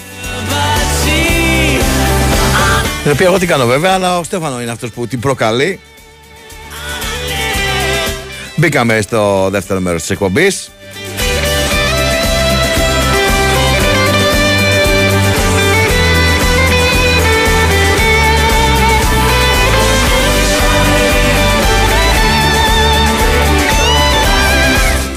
Και πάμε να μιλήσουμε για την ΑΕΚ, η οποία περιμένει να μάθει την ομάδα που θα αντιμετωπίσει στο τρίτο προκριματικό γύρο του Champions League. Έχουμε και συμπεράσματα και ωραία πραγματάκια να πούμε με το χθεσινό φιλικό. Κάτι μεταγραφικό θα μας πει ο Κώστας Κετσετζόγλου, δεν γίνεται αλλιώς. Οπότε ας του δώσουμε το λόγο. Καλημέρα σας, κύριε. Καλημέρα σας, κύριε. Πώς είστε? Όπο Βροντόφαλος, μια χαρά σας ακούω σε εξαιρετική κατάσταση. Εντάξει, αναμένουμε τώρα, είμαστε εν αναμονή της κλήρωσης. Είδαμε, φύγαν οι 3 από τη μέση, αποκλείσαμε ήδη 3. Γαλατάσαράι, Κοπενχάγη, που ήταν οι 2 από τους 3 ισχυρούς που ήταν στο τέτοιο. Μένει η Ζάγκρεπ, η Δυναμό Ζάγκρεπ, που είναι δύσκολη κλήρωση αν πέσει, αλλά έχει το καλό ότι αν η ΑΕΚ προκριθεί, θα πάρει τον αντίπαλο της Ζάγκρεπ στον επόμενο, στα play-off, Champions League. Οπότε θα μπει ως ισχυρή δηλαδή στην κλήρωση την επόμενη, ούτως ή άλλως. Και αυτό σίγουρα είναι κάτι που μετράει. Από εκεί πέρα είναι η Σλόβαν, που είναι μια ομάδα, νομίζω στα μέτρα της ΑΕΚ. Γενικά είναι, με όποια ομάδα και αν κληρωθεί η ΑΕΚ τώρα, κακά τα ψέματα, ακόμα και από τις άλλες που στο άλλο το group, με καμία δεν λες αποκλείστηκε, με καμία δεν λες προκλήθηκε. Συμφωνούμε. Και από την άλλη, είναι και ομάδες που λες ότι αν δεν μπορείς να αποκλείσεις αυτές για να πας στο Champions League, τότε γιατί να πας. Καταλαβαίνεις πως εννοώ, όχι γιατί να πας, εννοείται ότι όλοι θέλουν να αγωνιστούν σε έναν όμιλο Champions League. Ναι, όχι, κατάλαβα τι λες. Με τη λογική ότι όταν με αυτές τις ομάδες δεν μπορείς να κάνεις κάτι, πού πας μετά να κάνεις. Δεν νομίζω ότι η Δυναμό Ζάγκρεπ, ας πούμε, είναι τόσο... Όχι, η μόνη που ξεχωρίζει. Τόσο χαμηλού επίπεδου. Για τη Σλόβαν θα συμφωνήσω. Για τη Σλόβαν, έτσι όπως το θέτεις το θέμα. Αλλά γενικά τέλος πάντων είναι τρία ζευγάρια. Λέω τη Σλόβαν γιατί νομίζω ότι η κλήρωσή της είναι αρκετά... Θα περάσει από τη Στρίτσκι. Ναι. Ενώ το Ρακόφ είναι το πιο ανοιχτό, ας πούμε. Με την Καραμπάχ. Ναι, με την Καραμπάχ θα είναι μια καλή κλήρωση και αυτή, νομίζω. Όποια από τις δύο, απλά είναι πολύ μεγάλο το ταξίδι με την Καραγκαμπάχ. Και της Δυναμό θεωρώ ότι είναι ανοιχτό, δεν είναι με την Αστάνα. Γενικά όλες... Σύντομα Αζερμπαϊτζάν είναι η Καραμπάχ, η άλλη είναι... Καζακστάν είναι η Αστάνα, Αζερμπαϊτζάν είναι η Καραμπάχ, ναι. Γενικότερα στα προκριματικά, ακόμα και να είναι καλύτερη μια ομάδα. Κοίτα, μετά από αυτό που είπα στη Φερετσβάρο, Σταύρο, δεν λέμε τίποτα. Και όχι δηλαδή, μόνο, κατά καιρούς και άλλες ομάδες έχουν πάθει τέτοιες στραβές, τέτοιες νύλες, διότι... Εντάξει, απλά της Φερετσβάρο τώρα ήταν σοκ, εσύ. Ήταν ένας πολύ μεγάλο σοκ, διότι είναι και στην έδρα της, δηλαδή δεν είναι ότι στραβάνε το πρώτο μάτς και μετά δεν γυρίζει το δεύτερο. Είναι νησιά Φερόε, ρε φίλε. Εντάξει, να σου πω κάτι, να τα λένε όλοι οι υπόλοιποι Ευρωπαίοι, να τα λέμε εμείς. Όχι, ρε παιδί μου, εντάξει, okay, δεν είναι άλλο, είναι... Απ' την άλλη χαίρεσαι, ρε παιδί μου, δηλαδή χαίρεσαι γιατί είναι αυτό που λέμε, το δικαίωμα στο όνειρο. Ακριβώς, κυνηγάνε το όνειρο. Που έχει κάθε ομάδα. Πάντως, πέραν τώρα τις πλακίτσες που κάνουμε και νησιά Φερόες και τα λοιπά, σε αυτές τις προκριματικές φάσεις, ειδικά οι ομάδες από Καζακστάν, Αζερμπαϊτζάν και τα λοιπά που είναι λίγο πιο σκληροτράχυλες, πολλές φορές ή προκρίνονται ή κάνουν τη ζωή εξαιρετικά δύσκολη στα φαβορί. Όχι, εγώ να σου πω την αλήθεια, αν ας πούμε η ΑΕΚ πέσει με το ζευγάρι της Δυναμό, προτιμώ την Δυναμό. Απ' την Αστάνα. Ειλικρινά. Ναι, προτιμώ την Δυναμό. Όχι επειδή θα πάω πιο εύκολα. Δεν ξέρω, δηλαδή τώρα Αύγουστο εκεί πέρα, τι να πω. Να σου το πω διαφορετικά, δεν θα ακουστεί καλά, αλλά νομίζω θα καταλάβεις τι θέλω να πω. Είναι πιο ποδοσφαιρικό το ζευγάρι ΑΕΚ Δυναμό Ζάγκρεπ. Δηλαδή θα παίξει ο καθένας την μπάλα που μπορεί και ξέρει και βλέπεις ο καθένας τι ψάρια μπορεί να πιάσει. Και ένα άλλο που δεν μ' αρέσει είναι όταν υπάρχει κλήρωση με υποχρέωση. Δηλαδή με τη Ζάγκρεπ όλοι ξέρουν ότι είναι ένα ντέρμπι, ρε παιδί μου. Δεν θα πει κανείς ότι αν αποκλειστείς από τη Ζάγκρεπ, ας πούμε, είναι ντροπή, όπως ήταν με τη Βελές. Ενώ με την άλλη ομάδα του Καζακστάν, ξέρεις, εντάξει. Θεωρείς ότι είναι δεδομένο... ομάδα του Καζακστάν έξω τώρα είναι πρόβλημα. Είναι πρόβλημα. Τέλος πάντων, να περιμένουμε να δούμε. Λίγες ώρες έμειναν. Μία ώρα ξεκινάει η κλήρωση. Είναι τα λειτουργικά. Εκεί 1,5 με 2 πιστεύω θα ξέρουμε τον αντίπαλο. Το ζευγάρι μάλλον από το οποίο θα προκύψει ο αντίπαλος. Έχεις διαίσθηση. Όχι επιλογή. Άλλο ξεσδιαλέγω αυτό, θα ήθελα αυτό. Διαίσθηση. Κοίτα, σου είχα πει ότι είχα δει στον μήνυμα που θα πέσουμε με τη Φερετσβάρος. Το θυμάμαι.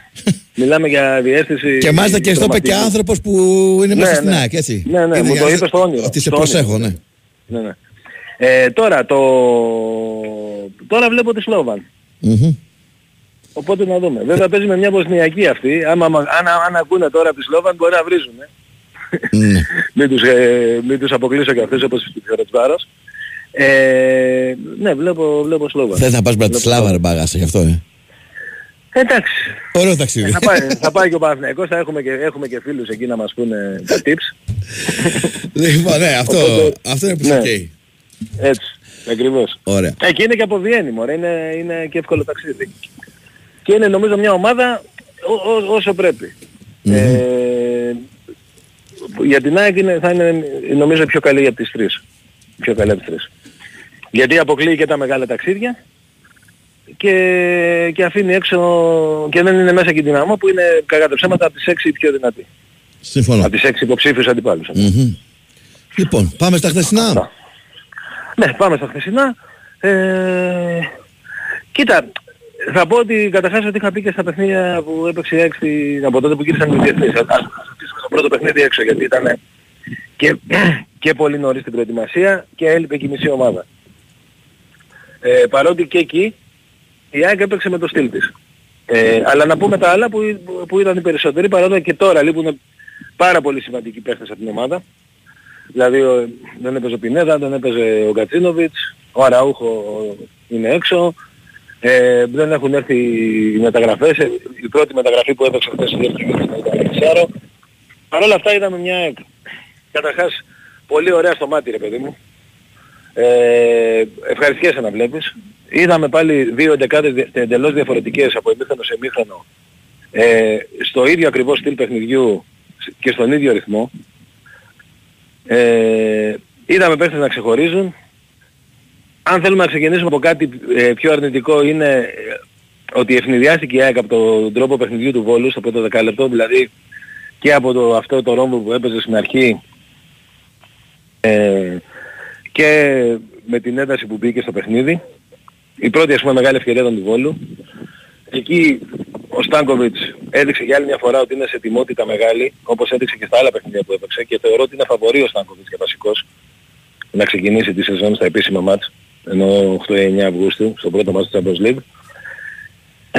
Και μετά, εντάξει, πήρε ένα πράγμα τον δρόμο τους. Ο Ζήνη ήταν στη βασική εντεκάδα από αριστερά. Για μένα ήταν ο παίκτης του αγώνα. Κάνει δηλαδή, παπάδες έτσι, ένα μήνα τώρα. Πάνω και από τον Γκαρσία. Έχει κάνει 5 τελικές, αν δει κάποιος ξανά το παιχνίδι, όχι 5 τελικές, συγγνώμη, 5 ενέργειες μέσα στη μεγάλη περιοχή του Βόλου στο πρώτα 16 λεπτά. Είναι ένα νούμερο εκπληκτικό, δηλαδή υπάρχουν παίκτες που κάνουν 5 ενέργειες στην περιοχή του αντιπάλου σε 2 μάτς. Και αυτός τα έκανε σε 15 λεπτά και μετά συνέχισε και άλλες ενέργειες μετά τα 16. Απλά λέω γιατί ήταν εντυπωσιακό το ξεκίνημα και μάλιστα το πρώτο δεκάλεπτο δεν ήταν και καλό της ΑΕΚ. Δηλαδή δεν ήταν καλή ομάδα στο πρώτο δεκάλεπτο σε σχέση με το υπόλοιπο. Για μένα ο Ζήνη. Εντάξει, ο Γκαρσία παίζει με τον πόνο μας και με τον πόνο της Λάνς βέβαια. Με 3 τελικές, 2 γκολ. Και ωραία γκολ, δηλαδή σε τερφορίσια που λέμε. Εντάξει, αυτό το δίδυμο αν χτύπα ξύλο μάλλον δεν πουληθεί ο Γκαρσία με κανένα 20άρικο για την ΑΕΚ μόνο. Μίνιμουμ, ναι. Ναι, θα είναι το δίδυμο των προβληματικών, αυτό είναι το πιο σίγουρο. Και ο Τσούμπερ δηλαδή πήγε πολύ καλά, δεν είχε γκολ αλλά πήγε πολύ καλά. Και στο δεύτερο ημίχρονο είδαμε και πάλι τα δύο παιδιά, και τον Λαμαράνα και τον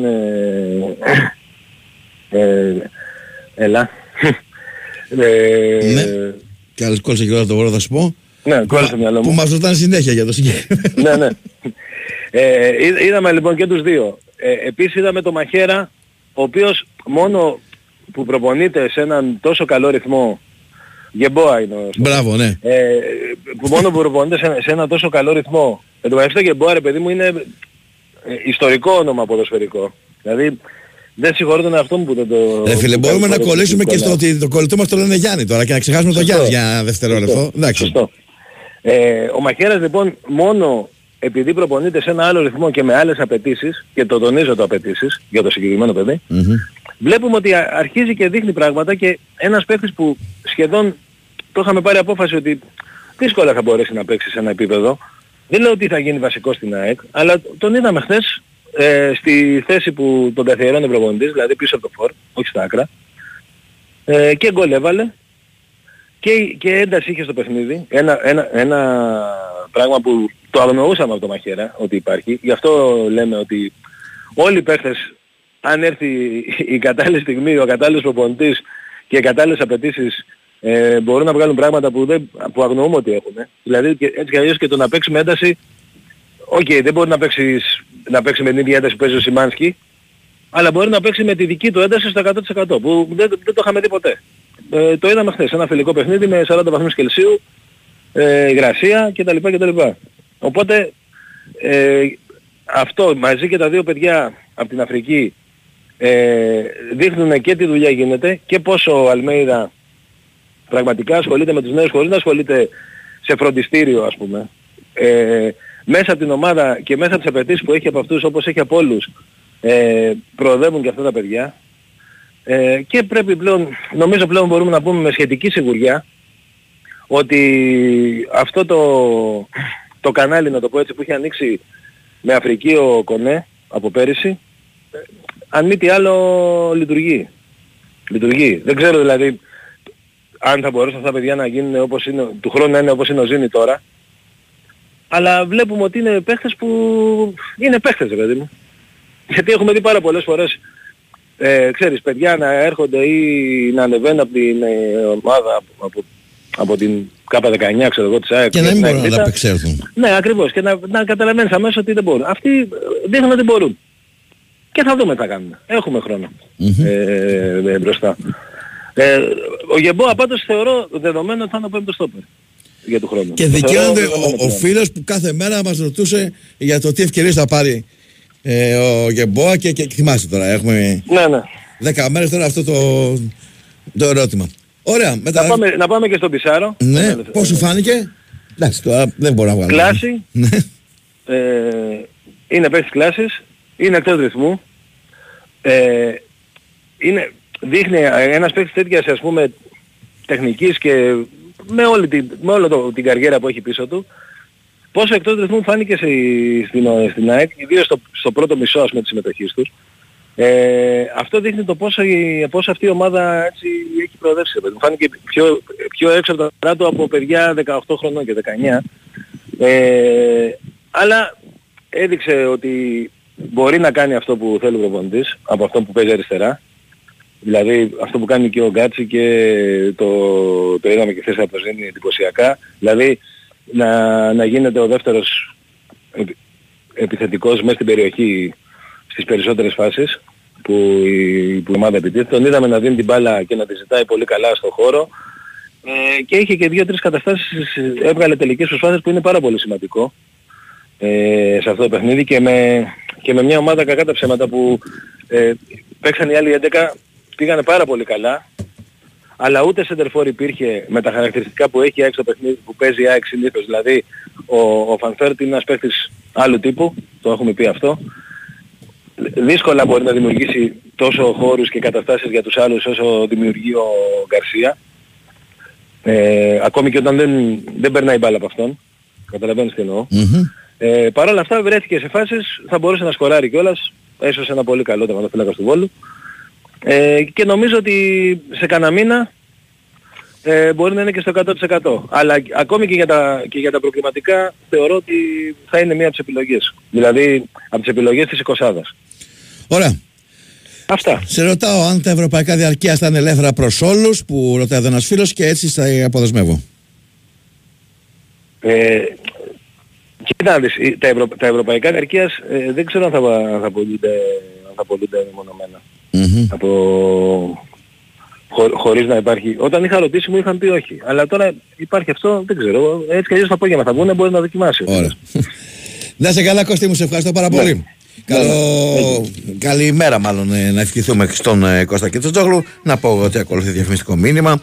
Είσαι στην πηγούνη γιατί στο live καζίνο παίζουν τραπέζια blackjack, ρουλέτας, πόκερ, τα δημοφιλέστερα παιχνίδια, κορυφαία game shows με 24ωρη λειτουργία σε ένα σύγχρονο και φιλικό app. Ρυθμιστή σε ΕΠ, συμμετοχή για άτομα άνω των 21 ετών, παίξει υπεύθυνα, όροι και προϋποθέσεις στο πηγούνι.gr.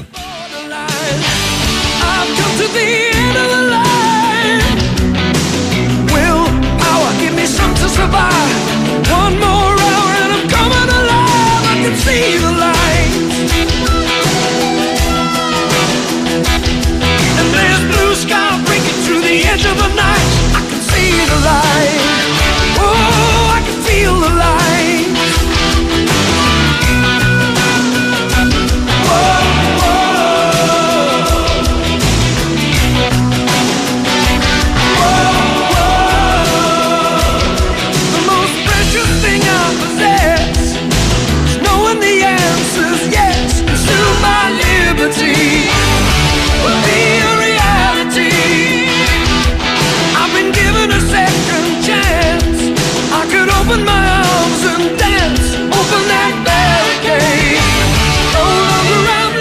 Όχι, παιδιά, ούτε τον αντίπαλο του Παναθηναϊκού γνωρίζουμε. Αν περάσει την Νύπρο, θα τον μάθουμε μετά τη 1:00.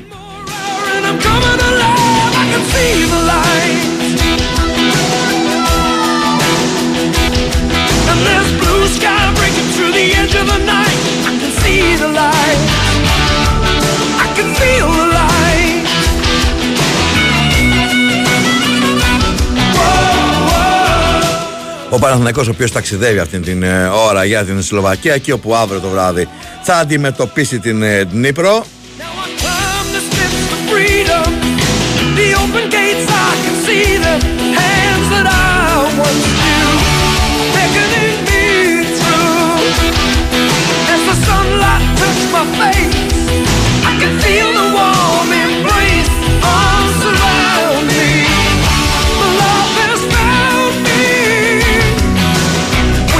Δεν υπάρχει τηλεοπτική μετάδοση της εκκλήρωσης, οπότε συντονίζω εδώ στο Big Win Sport FM 94,6 για να το μάθεις.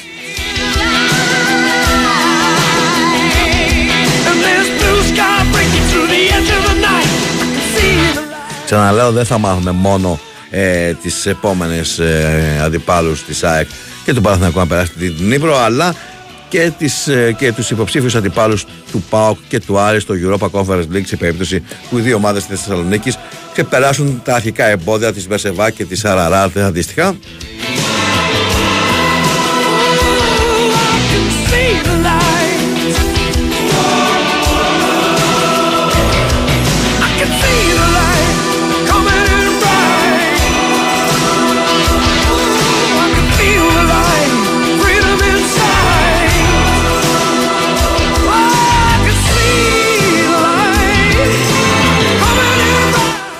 Ο Άρης, ο οποίος το απόγευμα της Πέμπτης θα αγωνιστεί εκτός έδρας με την Αραράτ.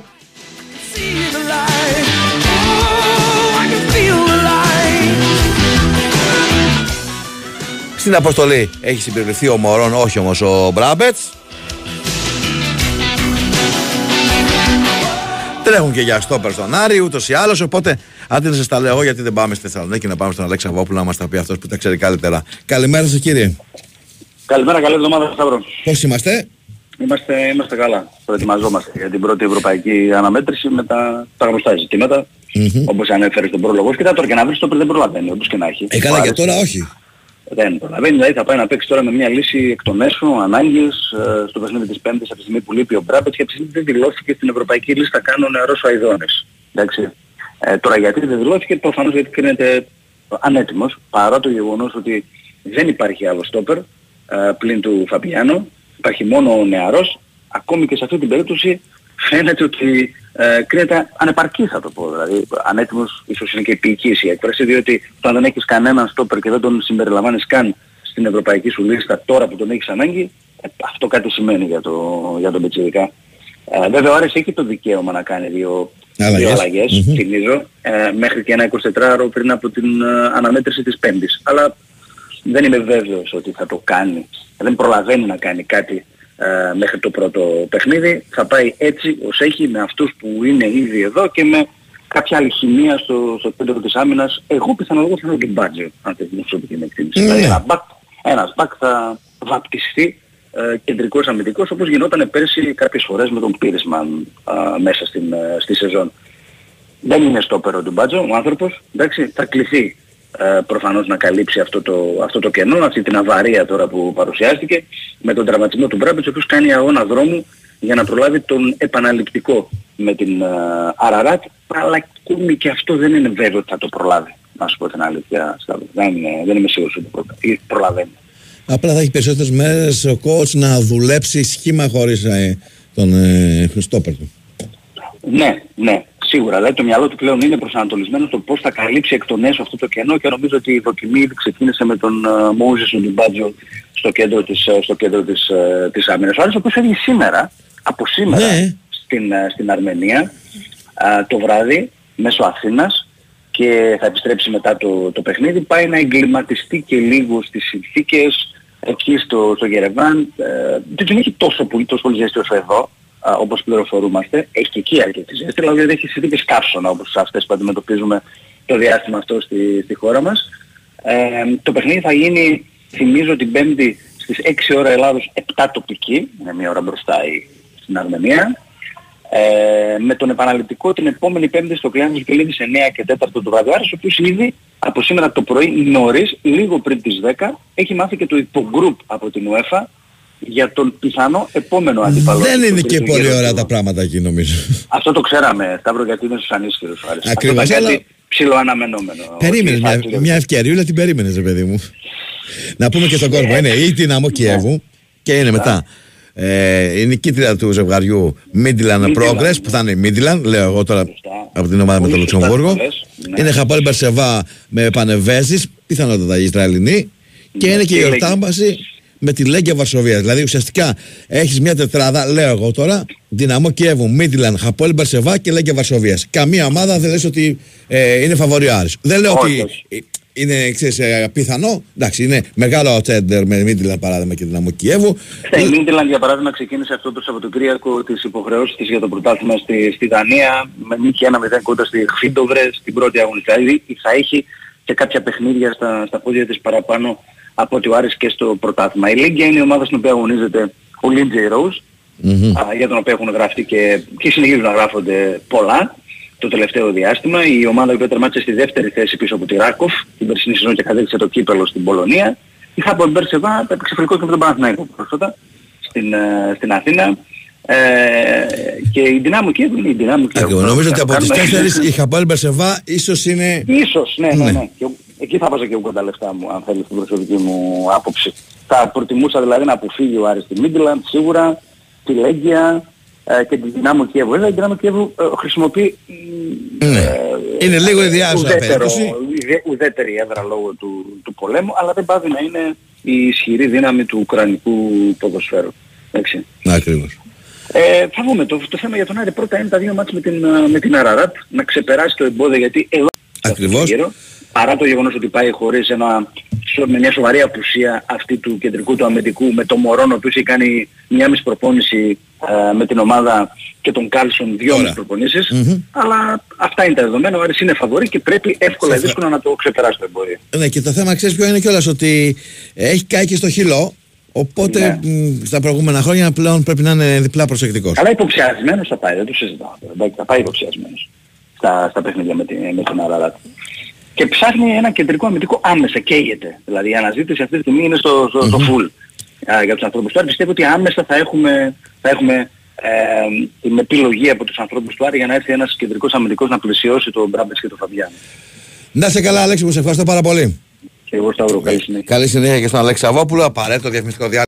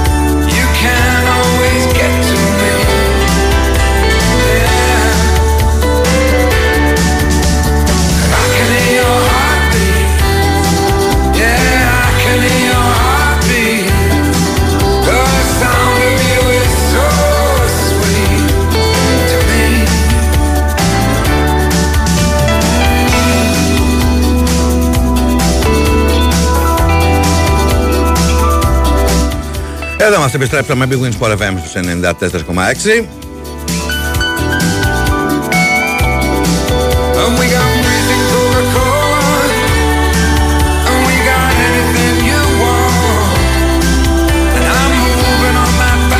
Ακολουθεί διαφημιστικό μήνυμα. Όταν ξέρεις τι σημαίνει πραγματική διασκέδαση, ξέρεις τι επιλέγεις. Big Win. Χιλιάδες στοιχηματικές επιλογές σε αμέτρητα πρωταθλήματα και παιχνίδι όλο το 24ωρο στο live casino με dealer που μιλούν ελληνικά και μοναδικές προσφορές.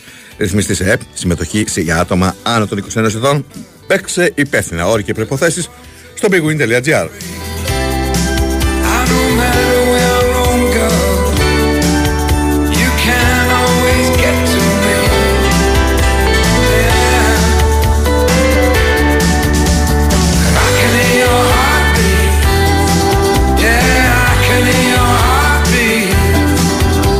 Σε λίγο θα μιλήσουμε και με τον Νικόλα Αθανασίου, ο οποίος προσγειώθηκε πριν από λίγο στην Σλοβακία και θα συζητήσουμε τα θέματα του Παναθηναϊκού.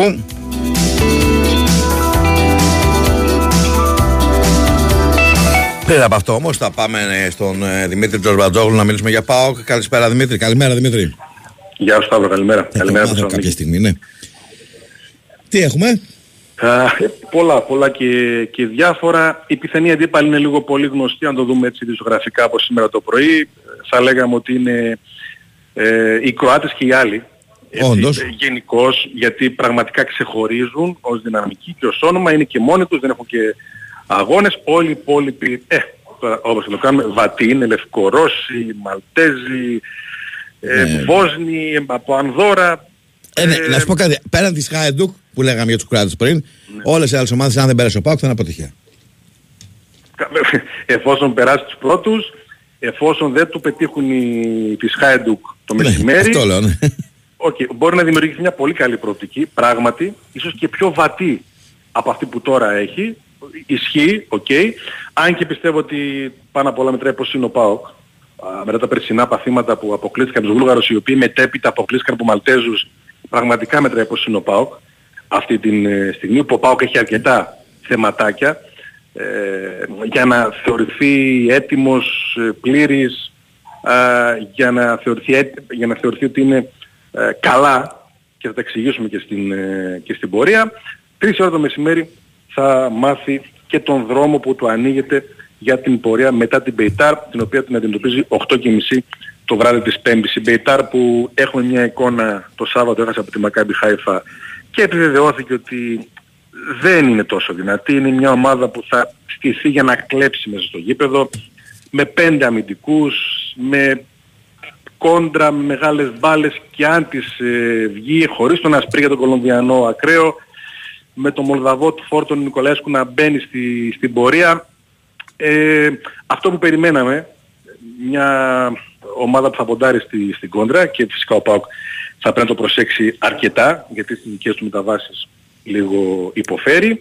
Ένας ΠΑΟΚ που προετοιμάζεται χωρίς τον Σάστρε και τον Τζαούσι. Αυτές είναι οι απουσίες για θέματα υγείας.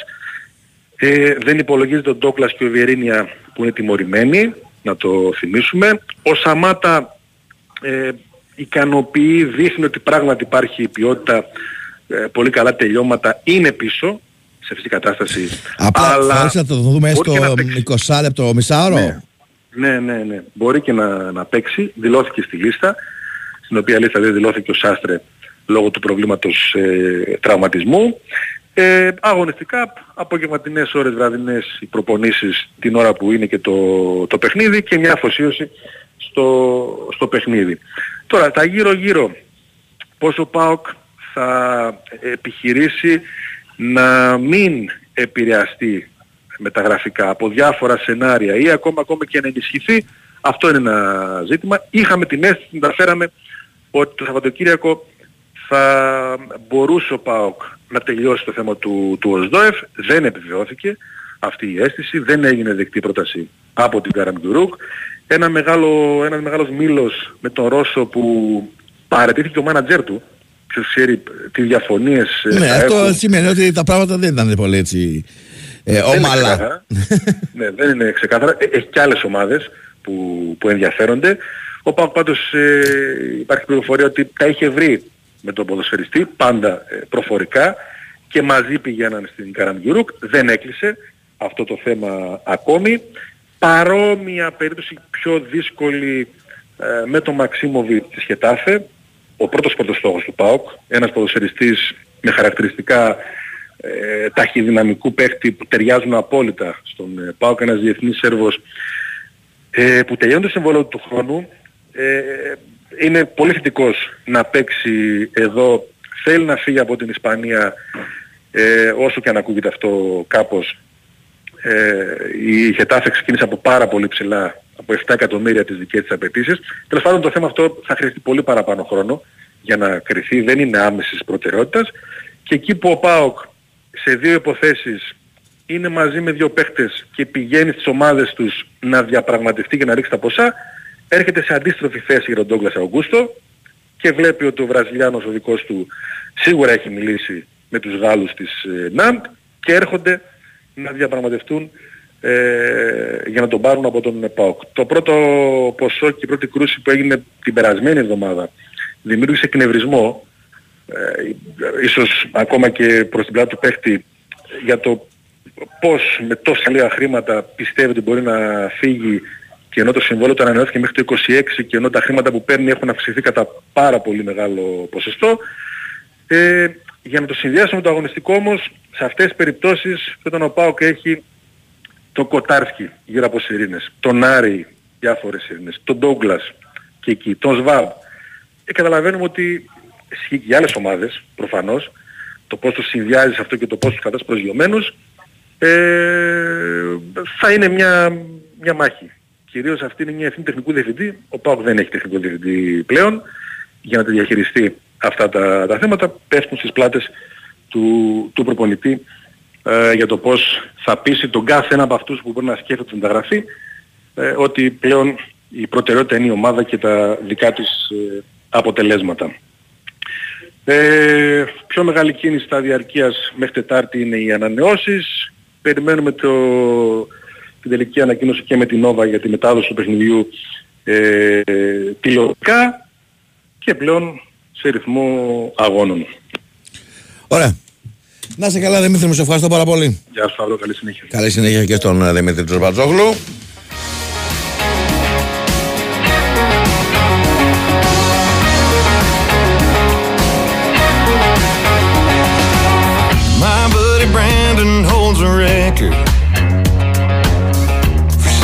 Season touchdown throws and good old Johnny, he's the life of every party. It's like cheers, they know him everywhere he goes. I've got some famous friends you probably never heard of, but back in Rutherford County our crowd is second to none. You might not know them here in this big city we're in, but when I go back home I've got some famous friends, yeah I do.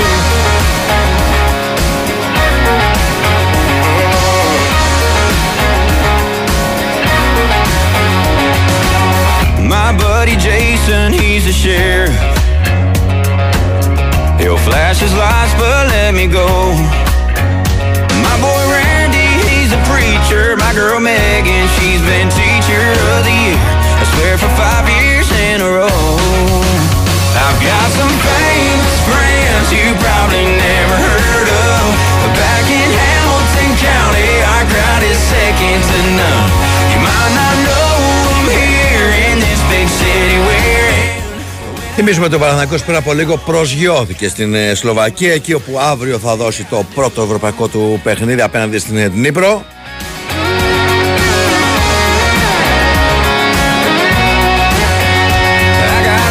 And high places on these small town roads, 'cause round here it's all about the people that you know. And I've got some famous friends you probably never heard of, but back in Davidson County our crowd is second to none. You might not know them here in this big city we're in, but when I go back home I got some famous friends, yeah I do.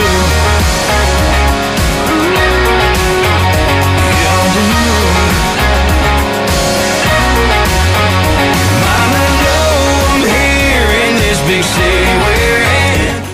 στον Παναθηναϊκό, που είναι ανοιχτό το ενδεχόμενο να υπάρχουν και αλλαγές στην ευρωπαϊκή λίστα, καθώς ο Ιβάν Γιοβάνοβιτς έχει συμπεριλάβει και τους Αϊτόρ και Ζέκα που είναι εκτός λίστας αυτή τη στιγμή που μιλάμε.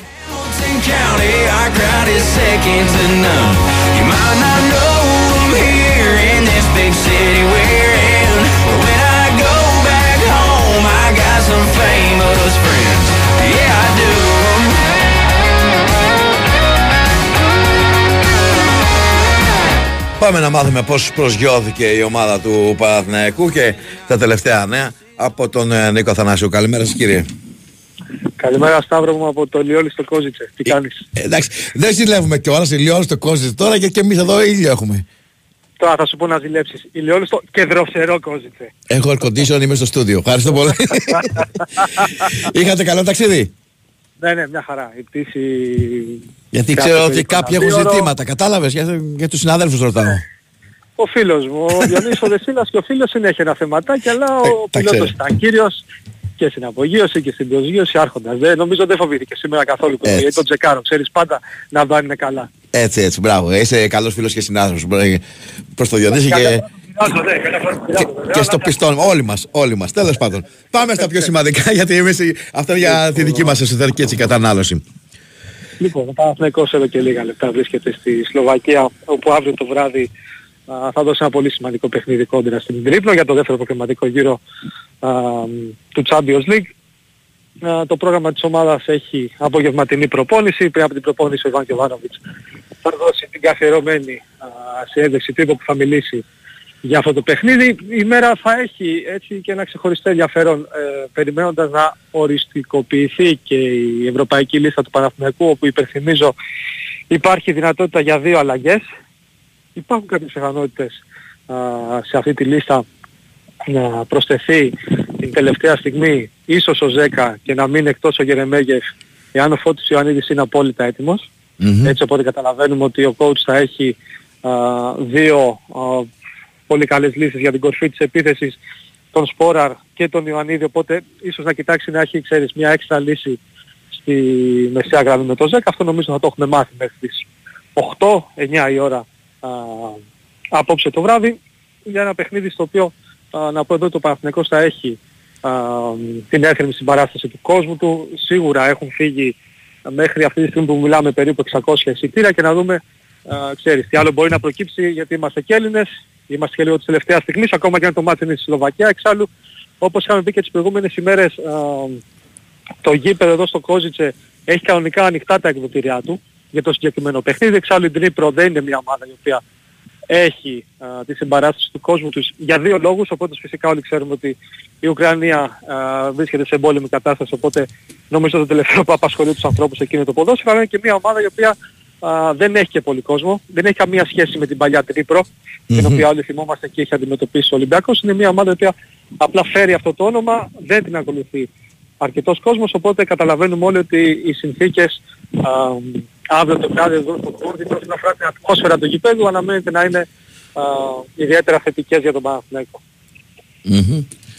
Ωραία, είναι βασικό και νομίζω ότι ουσιαστικά θα είναι έδρα του Παναθηναϊκού, όχι τόσο καυτή όσο Ελαιοφόρος, αλλά νομίζω ότι θα ακούγονται περισσότερο οι φίλοι του Παναθηναϊκού. Είναι και μικρό το γηπεδάκι αυτό, χωράει 5-6 χιλιάδες κόσμο, ας πούμε. Θυμίζει λίγο το γήπεδο του Πανετολικού, στο Αγρίνιο. Οπότε αν σκεφτούμε ότι από τους 5-6 χιλιάδες ή 600, να δούμε αν θα φτάσουν και περισσότεροι, θα είναι φίλοι του Παναθηναϊκού. Εντάξει, και δεν θα είναι Ελαιοφόρος, αλλά θα είναι έτσι πράσινη. Θα είναι αισθητή παρουσία των φιλάθρων. Ναι. Ο Παναθηναϊκός, ο οποίος μαθαίνει και τους αντιπάλους του, την αντίπαλό του μάλλον την επόμενη, αν προκριθεί από την Νύπρο. Τώρα έχεις επιλογή. Σήμερα, ναι. Να πούμε ότι 4 υποψήφοι αντίπαλοι του Παναθηναϊκού είναι η Μαρσέη, η Αιτχόβεν, η Ρέιτζερς και η Μπράγκα. Έχεις επιλογή. Δεν έχω κάτσει, να σου πω την αλήθεια, να τις μελετήσω και τις 4 για να σου πω τι θα ήθελες. Θα προτιμούσα ως όνομα και μόνο, και λόγω της ψηλοθετικής προϊστορίας που υπάρχει θα διάλεγα τους Ρέιτζερς.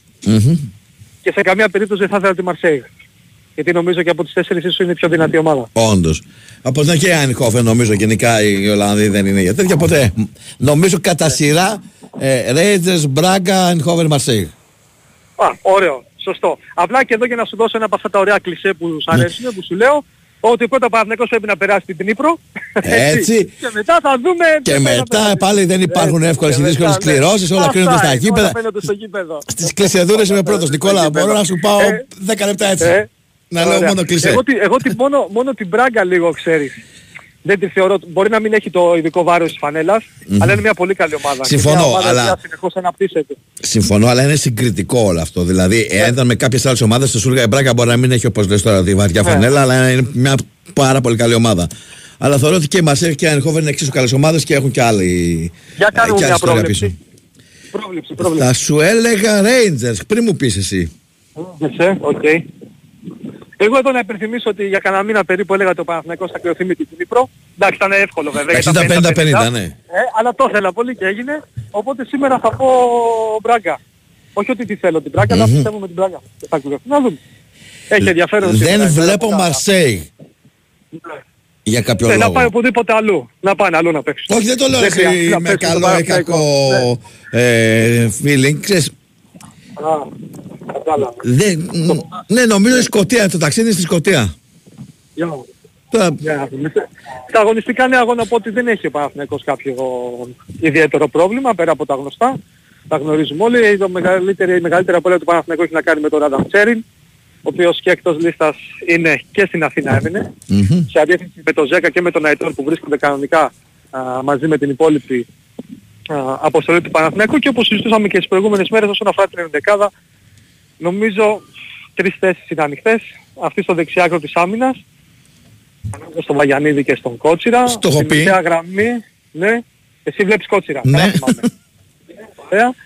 Στη μεσαία γραμμή ανάμεσα σε Τσόκαη και Κλέιν Χέσλερ. Κλέιν Χέσλερ. Ναι, ωραία. Και στο αριστερό της επίθεσης, όπου εκεί νομίζω έχει ξεκάθαρο προβάδισμα. Okay. Να το δούμε και αυτό μέχρι τελευταία στιγμή. Όλες οι υπόλοιπες θέσεις είναι δεκάρια, δηλαδή ο Μπρινιόλι κάτω από τα δοκάρια, ο Σέγκεφελ και ο Μάγνουσον, οι δύο στόπερ, αριστερά ο Χουάνκαρ, ο Ρούμπεν στο 6, ο Τζούρτζης στο 10, ο Παλάσιος στο δεξί φτερό και ο Στόρα στην κορυφή της επίθεσης. Νομίζω δύσκολα δεν θα βρίσκονται στην αυριανή ενδεκάδα του Παναθηναϊκού. Για τις τρεις θέσεις που είναι ανοιχτές, εγώ θα πάω μαζί σου στο Κότσιρας. Ως πρόβλεψη, έτσι, και όχι ως πληροφορία. Ναι, θα πάρω Τσουκάι, εκτίμηση κάνουμε. Εκτίμηση, όχι τη θέλω, λέω και έτσι, για να παρεξηγήσω. Τσόκαι βλέπω στη μεσαία γραμμή, γιατί μπορεί να δώσει μεγαλύτερη ισορροπία και περισσότερη ασφάλεια στο ανασταλτικό κομμάτι, και αριστερά τον Μπερνάρντο. Ωραία, με τα γραφικά είπαμε δεν τρέχει κάτι τώρα εν ώψη των αγώνων. Θα τρέξει την επόμενη εβδομάδα ή αφού ολοκληρωθεί αυτό το σετ και τα δύο δηλαδή παιχνίδια, θα τρέξει κάτι μεταγραφικό? Νομίζω ότι ο Παναθηναϊκός θα αρχίσει να τρέχει κάποιες περιπτώσεις τις οποίες έχει ήδη ξεχωρίσει. Δηλαδή θα αρχίσει να ψάχνει από την άλλη εβδομάδα, θα αρχίσει να μπει στην τελική ευθεία. Μετά και το δεύτερο παιχνίδι. Και αυτό να πω εδώ κάτι που είναι πολύ σημαντικό. Δεν έχει να κάνει πραγματικά καθόλου με τα οικονομικά δεδομένα. Δεν έχει να κάνει δηλαδή αν ο Παναθηναϊκός περάσει ή δεν περάσει. Απλά υπήρχε μια στρατηγική επιλογή του κλαμπ ότι μετά τη μεταγραφή του Γετβάη για 15 μέρες ο σύλλογος ολόκληρος ασχολείται μόνο με αυτά τα δύο παιχνίδια, τα οποία, όπως έχω ξαναπεί, νομίζω είναι από τα πιο σημαντικά της τελευταίας δεκαετίας για την Παναθηναϊκό. Ωραία. Να είσαι καλά, Νικόλα μου, σε ευχαριστώ πάρα πολύ. Αν έχουμε οτιδήποτε, ασφαλώς θα έχουμε συνεχή επικοινωνία με τον Κόζερ για τη Σλοβακία και τον Νίκο Αθανασίου και τον Διονύση Δεσίλα, ο οποίος βρίσκεται και αυτός εκεί για να περιγράψει για λογαριασμό του Big Wings Sport FM την σημαντική αναμέτρηση.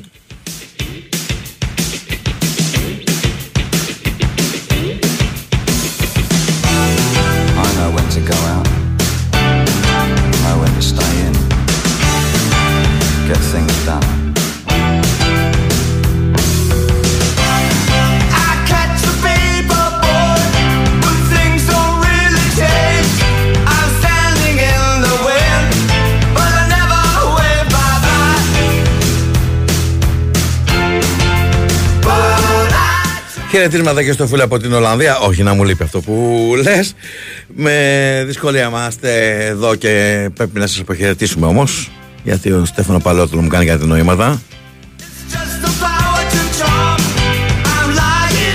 Ευχαριστώ λοιπόν τον Στέφανο που ήταν απέναντί μου και με ανέχτη για τις προηγούμενες 2 ώρες.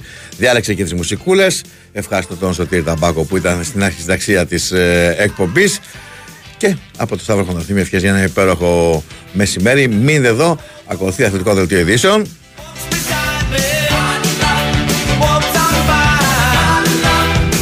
Και θα πορευτείτε με Διονύση Καπάτο που θα έχετε και τα ρεπορτάζ, αλλά θα μάθετε και τα αποτελέσματα των κληρώσεων. Να είστε όλοι καλά. Μια χαρά.